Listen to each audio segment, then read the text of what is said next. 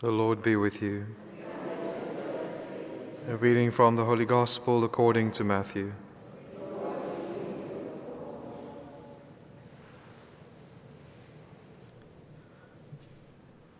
The disciples of John came to Jesus, saying, Why do we and the Pharisees fast, but your disciples do not fast?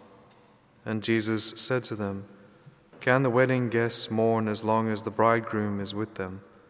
The days will come when the bridegroom is taken away from them, and then they will fast.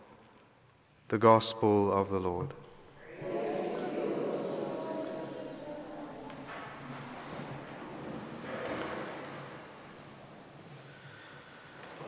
So, the context of what's happening here the Lord is in uh, Matthew's house at this point, and we know that he has uh, at the beginning of the chapter.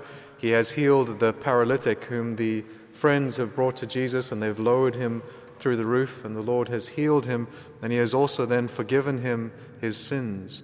And this has caused a great scandal amongst the Pharisees.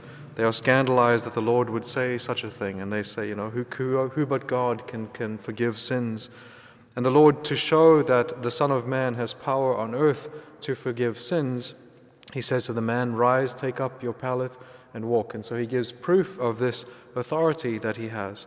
But this has obviously caused a lot of ripple effects. It has caused scandal amongst some, but it has caused rejoicing amongst others. The Savior has come, the one who can forgive sins. And so what we see immediately is that what Matthew does is he calls to himself uh, others, other sinners, to come and experience what he has experienced. Matthew has acknowledged himself to be a sinner, and he draws to the Lord others in this banquet that he prepares in his house. He draws to the Savior others whom he desires that they might come to experience this beautiful forgiveness, this love uh, of the Lord. And so the Lord is sitting at this banquet, and the Pharisees initially come and they say to the disciples of the Lord, trying to cause division as always, they say, Why is it that your master eats with sinners? And so, again, this is the purpose of why the Lord has come. What should be a cause of rejoicing for them has become a scandal for them. And then the disciples of John come in, and they are also scandalized at what the Lord is doing. But not the fact that he is eating with sinners, but the fact that he is feasting. There, uh, John the Baptist at the moment is in prison. And so his disciples, they might be, as one of the commentators says, they might be a little bit hurt. They might think, that has the Lord forgotten John the Baptist? Has the Lord forgotten the one who is suffering in prison? Has the Lord forgotten the one who was fasting for his sake? And Jesus goes in his response to correct their thinking. John the Baptist referred to himself as the friend of the bridegroom. And so, what the Lord says in his response to the disciples of John the, of John the Baptist is to show that he is a fulfillment of what John was preaching. He is the bridegroom. He is not simply a friend of the bridegroom. And everything changes when the bridegroom comes, when the bridegroom arrives. And the feasting begins when the bridegroom arrives. And so Jesus is reminding the disciples of John of the preaching of John. The one whom they claim to follow has preached the Lord, has preached Jesus Christ as the bridegroom, and they have not responded to the preaching of the one whom they follow. John the Baptist has said, Behold the Lamb of God, and yet the disciples of John have still not followed after Jesus. So they are the ones who are in error. They are the ones who have not been listening. And the Lord is seeking now to draw them to that fulfillment, to this beautiful banquet with the bridegroom himself. The Lord is the bridegroom, meaning he is the one who has the bride. And yet, throughout the Old Testament, you can see that this is a great source of suffering for God, of trouble.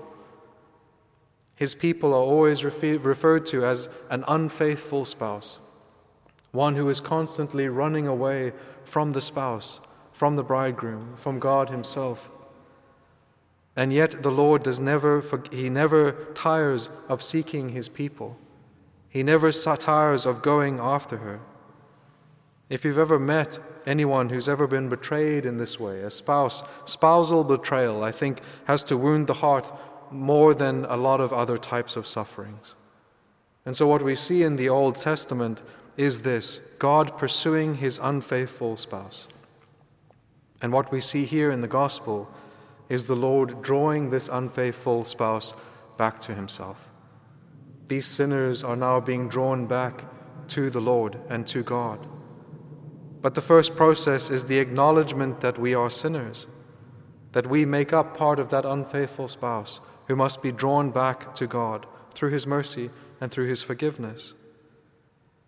But as what happens here, we also, as sinners, we receive forgiveness and we are invited to the wedding feast. We are invited to the banquet.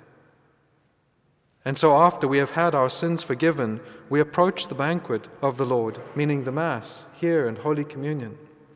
We approach this banquet with consciences clean, having been washed with the sacrament of baptism and confession, having been freed from mortal sin. And we approach this banquet because this is where we receive strength for the journey. Our spiritual life begins when our sins are washed away, but our sanctification requires a constant food. And the food that is required for our soul to grow in holiness is the Lord Himself, the bridegroom. He desires to be united, to become one with His bride. And that is most truly accomplished here at the Mass and in the intimate moments of Holy Communion. That is where He becomes one with us. He enters into us, and He dwells within us in Holy Communion. And we are truly the bride then of the bridegroom. His love is manifest in His passion and His death and His suffering for the sake of His bride. And it is for us that we pray this grace, especially in this season, for deeper contrition for our sins and for the ways in which we have offended him, but also then to turn towards him, to draw and be drawn to this wedding feast that he desires to share with us, and to be strengthened from this holy food which is the Lord himself. Amen.